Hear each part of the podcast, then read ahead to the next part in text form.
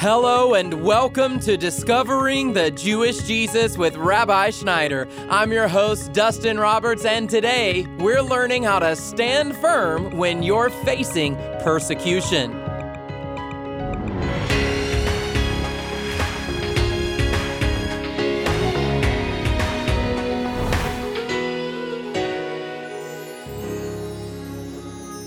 All throughout the Bible, we find passages explaining what the Messiah would do when he came to earth. Yet, when Jesus fulfilled these prophecies, his own people dismissed him, and some even persecuted him. So, why was that? Well, that's the topic Rabbi will explain today as we continue this study titled Messianic Prophecy. We'll be looking at passages from Isaiah and Matthew. So, if you'd like to take notes, visit discoveringthejewishjesus.com and download Rabbi's study guide. And right now, let's get started.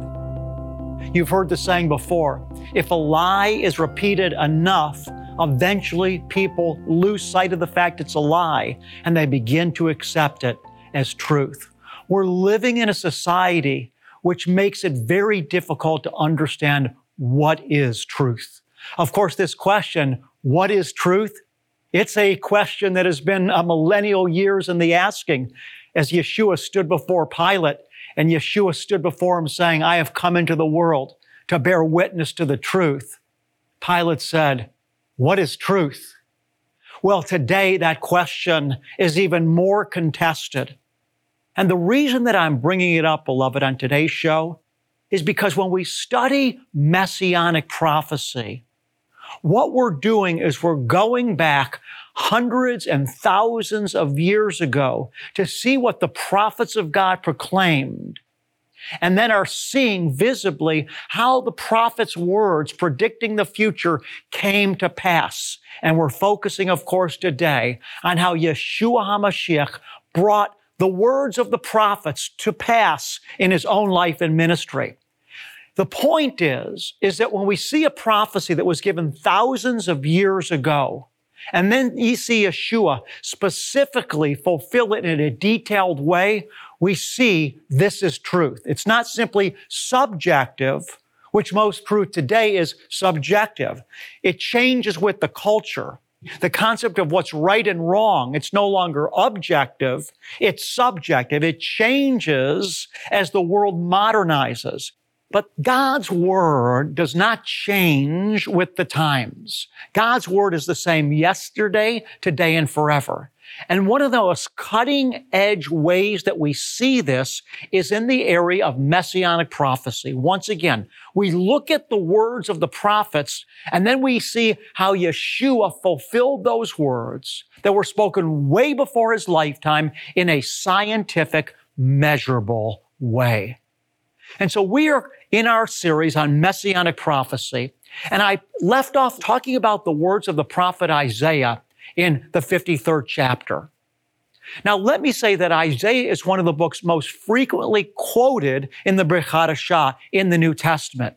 In fact, one of my favorite prophecies from the book of Isaiah that's quoted in the book of Matthew is in Matthew chapter 8. Yeshua had just got done preaching his longest recorded sermon recorded in the Gospels. It was on the Sermon on the Mount. Jesus, after he preached again this longest sermon that's recorded in the New Testament, he came down the mountain he started running into all these people that needed a physical healing, one after another after another. And finally, after many episodes had taken place, different episodes along the pathway where Jesus had physically healed or delivered somebody, we finally get to the climax of this. And it begins here in Matthew chapter 8, verse number 16. Hear the word of God. When evening came, they brought to him many who were demon possessed and he cast out the spirits with the word and listen, healed all who were ill. So now he's already delivered many people, healed many people. Time is moving on, and now it's the evening. Everybody was coming to him. They brought to him many people that were demon possessed and physically ill. And the Bible says Jesus healed all who were ill and he cast out the demons with the word. Now listen to the next verse that Matthew records here. This was to fulfill what was spoken through the prophet Isaiah, he himself took our infirmities and carried away our diseases. This is an exact quote from the book of Isaiah, chapter 53, verse 4. I love the book of Isaiah because what Isaiah shows us, particularly at the end of chapter 52 and all through chapter 53, is that Jesus, who knew no sin, became sin on our behalf that Jesus took our sin in his own body on the tree and he gave us instead his righteousness and his health. By his stripes, we are healed. It's the principle of substitutionary sacrificial atonement. Jesus, the innocent one who knew no sin and had no illness in his body, died on the cross in our place, taking our sin and our sickness in his body and giving us back his righteousness and his health instead. So Isaiah 53 is one of the most transactional chapters in the Word of God. It shows how we went from darkness to light. It all is summed up in the atonement of Jesus. Now, messianic prophecy, I believe, finds its climax in Isaiah chapter 53. Now, keep in mind, as just a tidbit of information, when the scroll of Isaiah was first written, there was no chapter divisions. In other words, when Isaiah recorded his prophecy, he didn't write 52, Isaiah 52. It was just all one scroll. But later, the scribes added chapters and verses so that people could easily find their place and reference and be on the same track with one another. In other words, you can go to your Bible today and you can go to Isaiah 52, verse 13, and you can find it precisely where I'm going to begin. I remember a funny uh, story that I witnessed one time where the person that was standing in the synagogue, he was reading the Torah portion for the day. He lost his place. And he said, I lost my place because there's no markings in the Torah. And so he's reading through the Torah and he said, oh, I lost my place. And the person uh, a little bit off to the side said, Well, it's the place where it says, the Lord said to Moses. And the joke is, when you read through the Torah, you see that phrase over and over and over and over again. The Lord said to Moses. You couldn't really find your place by finding the spot in the Torah where it said, the Lord said to Moses. But if you said a specific chapter and verse, Deuteronomy chapter 31, verse 2, then you could easily get to that place. So again, just a little explanation to the fact that there were originally not chapters and verses, but these were added by the translators so that we could all be on the same page and find our place together. Let's open our hearts now to hear the word of God. Behold, my servant will prosper. Now remember, this is all about Jesus. Behold, and how do we know it's all about Jesus? Because I just read from the book of Matthew, chapter 8, and he was quoting from this portion that I'm about to read, and he was saying this was all about Jesus.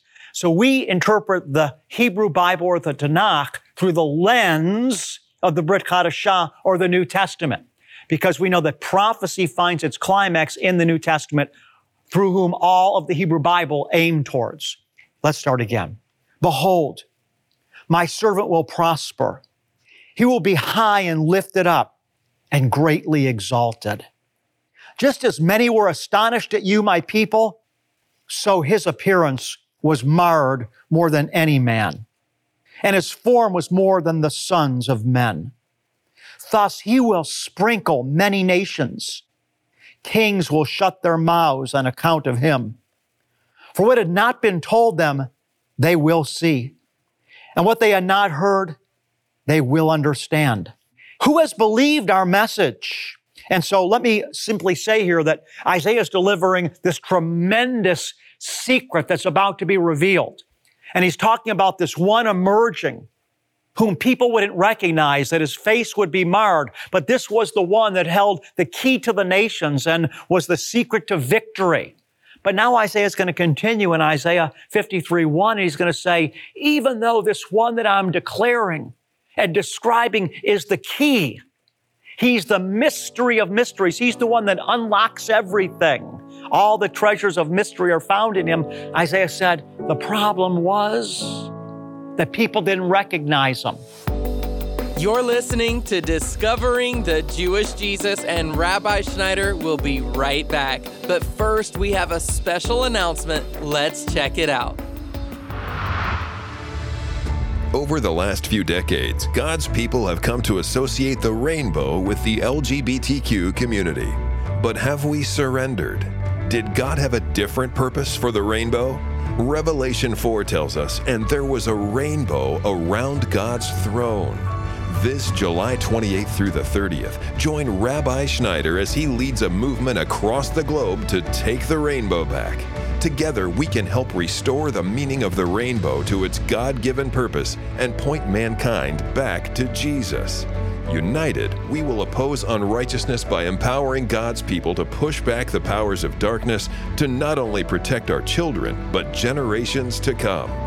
To answer the call and take your stand, visit takingtherainbowback.com for more information and join this growing movement today. That's takingtherainbowback.com. Now, here is Rabbi Schneider with the rest of today's message. And so Isaiah continues in Isaiah 53 Who has believed our message?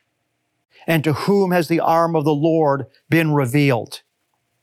For he grew up before him like a tender shoot. Notice here, it's he, speaking of Yeshua, growing up before him, the Father.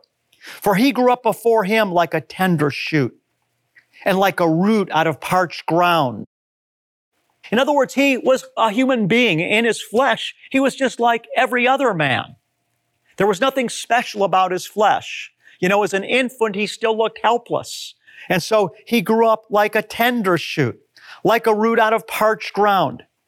He has no stately form or majesty that we should look upon him, nor appearance that we should be attracted to him. There was nothing special in Yeshua's physical appearance because his power and his genius was not in his physical appearance. It was what was inside. He was clothed with humanity, but inside there was divinity. He was despised and forsaken of men. You know, when truth confronts power, truth is despised. That's why we live in such a politically correct society today, because people are oftentimes afraid to speak the truth. What happens to people that speak the truth to power? They're despised. They're ganged up on. And so Jesus too was a man that spoke truth to power. And as a result of that, he was hated. The Bible says the darkness hates the light. And so Jesus was despised and rejected of men. He was despised and forsaken of men, a man of sorrows and acquainted with grief, and like one from whom men hide their face. And let me just take a step here for a second and just go off to the side and make an application for you and I. This is specifically speaking of Jesus, but we're his body. And I want to prepare you, beloved one. I want to prepare you, church, that if you'll continue to stand for Yeshua, if you'll continue to stand for Jesus and you'll continue to have a bold testimony in this generation moving forward, if you'll continue to declare that Yeshua is the only way to heaven, as the Word of God teaches, if you'll continue to declare biblical morals, I want to tell you, you too will be rejected. You too will be despised. You too will become like one whom men don't want to associate with because we live in a wicked culture. We live in a godless generation. We live in an era where people are swimming in iniquity. And when you speak truth to vileness, when you speak truth to a society that is entrapped in wickedness, when you speak truth and light into the darkness, it's going to react and jump and gang up on you. People today, unfortunately, are afraid to speak the truth because the enemy tries to silence them. But let me tell you, it doesn't take a majority to carry the day. It only takes a majority that keeps their mouth silent for a minority to sway and change the world. We must not keep silent. We must be bold. We must stand and take our place in Messiah Yeshua, speaking the truth, naming his name as the name above all names, and speaking truth into a godless world and coming against the mores of this world, standing on the ancient foundation, even if it means we are rejected.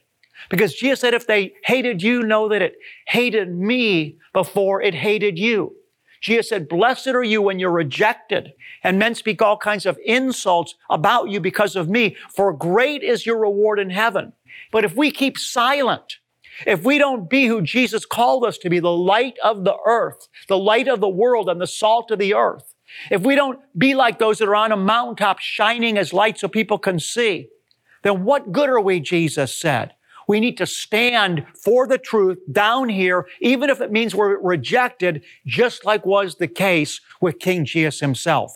So let's go on. We're simply saying that Isaiah declared what would happen when Messiah came, that he'd be despised and rejected. And I just simply made the application, beloved one, that you and I as his body, if we walk in his light, if we reflect his nature, if we declare his words, the same thing that he faced, we will face. We're rejected with him. All that desire, the scripture says, to live godly in Christ Jesus shall be persecuted. He was despised and forsaken of men a man of sorrows and acquainted with grief, and like one from whom men hide their face. He was despised, and Isaiah said, We did not esteem him. But surely, he continues in verse number four, our griefs he himself bore, and our sorrows he carried. Yet we ourselves esteemed him stricken, smitten of God, and afflicted. In other words, Isaiah was saying, You don't get it. Yeah, he was marred. Yes, his face was distorted because of what people did to him as a result of his testimony. But Isaiah's telling us here, it was because of your sin that this happened to him. Verse 5 But he was pierced through for our transgressions, he was crushed for our iniquities. The chastening for our well being fell upon him. And by his scourging, Isaiah says, we are healed. All of us, like sheep, have gone astray, and each of us has turned to his own way. But the Lord has caused the iniquity of us all to fall on him. He was oppressed and he was afflicted, yet he did not open his mouth. He stood before Pilate, he kept silent, like a lamb that is led to the slaughter. Like a sheep that is silent before its shears, so he did not open his mouth. And Isaiah just continues on to talk about how this was God's purpose to allow his son to be crushed and put to death, to be scourged, whipped, pierced through in his hands and feet. Why? Beloved ones, because he was taking our sin in his own body on the tree. Jesus is the Messiah. We're not looking for some other type of messianic figure. We're not looking for some new world leader to bring peace and harmony. It will never happen. We're not looking for someone to come and tell us that everything's okay. To include everybody, I read yesterday about where there was a situation where a pedophile a homosexual pedophile abuse a small child, and the judges were told by somebody in government not to be too hard on this case because we don't want to be too hard on the LGBT community for fear that we're going to get repercussion from that. Everybody is stepping back and saying instead, everything's okay. Everything's okay. Let's just bless it all. Let me tell you, the Messiah is not coming in some future political leader that blesses everything without boundaries and the absolute morals of the Word of God. No, Messiah has already come. And his name is Jesus, Yeshua HaMashiach. And Yeshua said, straight and narrow is the way that leads to life, and few there be that find it. Jesus said, unless your righteousness exceeds that of the Pharisees, you shall in no wise enter the kingdom of God. We don't have to do it alone, but we have to call out for mercy, call out for help, accept God's written word of God as the standard for morality and right and wrong and the call of righteousness upon our life and seek, beloved, strive, Jesus said, to enter in. Jesus has come once and for all. And beloved, we must receive him now. Today is the day of salvation, not tomorrow.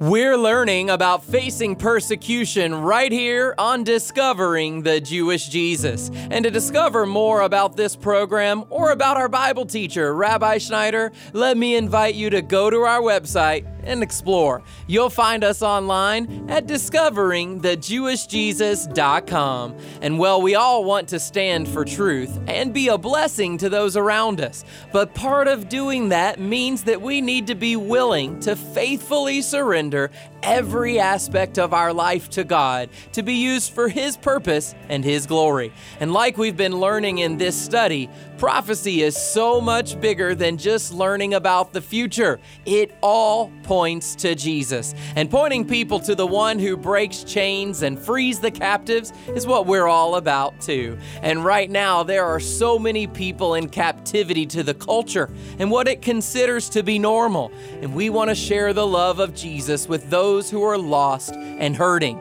So I want to ask you to join with us this weekend as we kick off our inaugural Taking the Rainbow Back weekend. We need to be a light to the world and we need to do something now. This campaign has been about showing the world why the rainbow is a symbol of God's promises and not man's pride. And we want you to help us get the word out in a straightforward and authentic, loving way. You can learn more at takingtherainbowback.com. And you know, being able to orchestrate these outreaches here in the U.S. and our international crusades in places like Uganda, Africa, and Israel is only accomplished because of friends like you who pray with us and financially support us. And to share a bit more, let's turn our attention to Rabbi once again.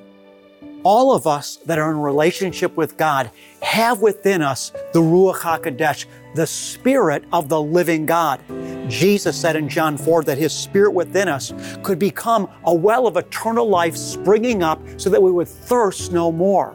But the key is how do we drink from His Spirit within us? In order to do this, beloved one, we have to die to ourselves. I believe that through honoring the Lord with our tithes and our offerings, we go through an act of denying ourselves, whereby through that act of dying to ourselves, we're better able to live from the life that's within us. Giving to the Lord with our finances has always been a principle that fathers taught for those that have been in relationship with Him. If discovering the Jewish Jesus is being a blessing to you, I would encourage you to honor Father God through this ministry if you feel the Holy Spirit prompting you to do so. Beloved, I want to thank you in advance for your love and financial support. God bless you and shalom. To give a gift of any amount right now, call 800 777 7835. You can also give online at discoveringthejewishjesus.com. And then don't forget, make sure to share your photos, stories, and videos from this coming collective action weekend. You can share them at takingtherainbowback.com. We look forward to hearing from you, and we're so excited to see how you and your church families shine a light in a dark world this weekend. And now, to close today's message on facing persecution with a special blessing, here is Rabbi Schneider. Blessings trump curses. And in the book of Numbers, chapter 6, we find the Aaronic blessing that God commanded Moses' brother Aaron, the high priest, to speak over the children of Israel. There's power in blessing, beloved ones. So take part in receiving Father's blessing upon your life today. Yavarechecha Yahweh Vayishmarecha Yair Yahweh panav elecha Vichunecha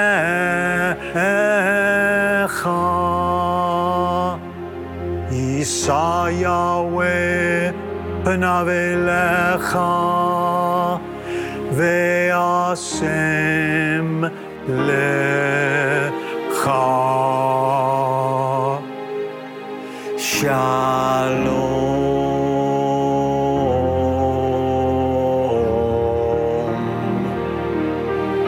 The Lord bless you and keep you. The Lord make his face shine on you and be gracious to you. The Lord lift you up with his countenance, and the Lord give you, beloved one, his peace. God bless you, and shalom.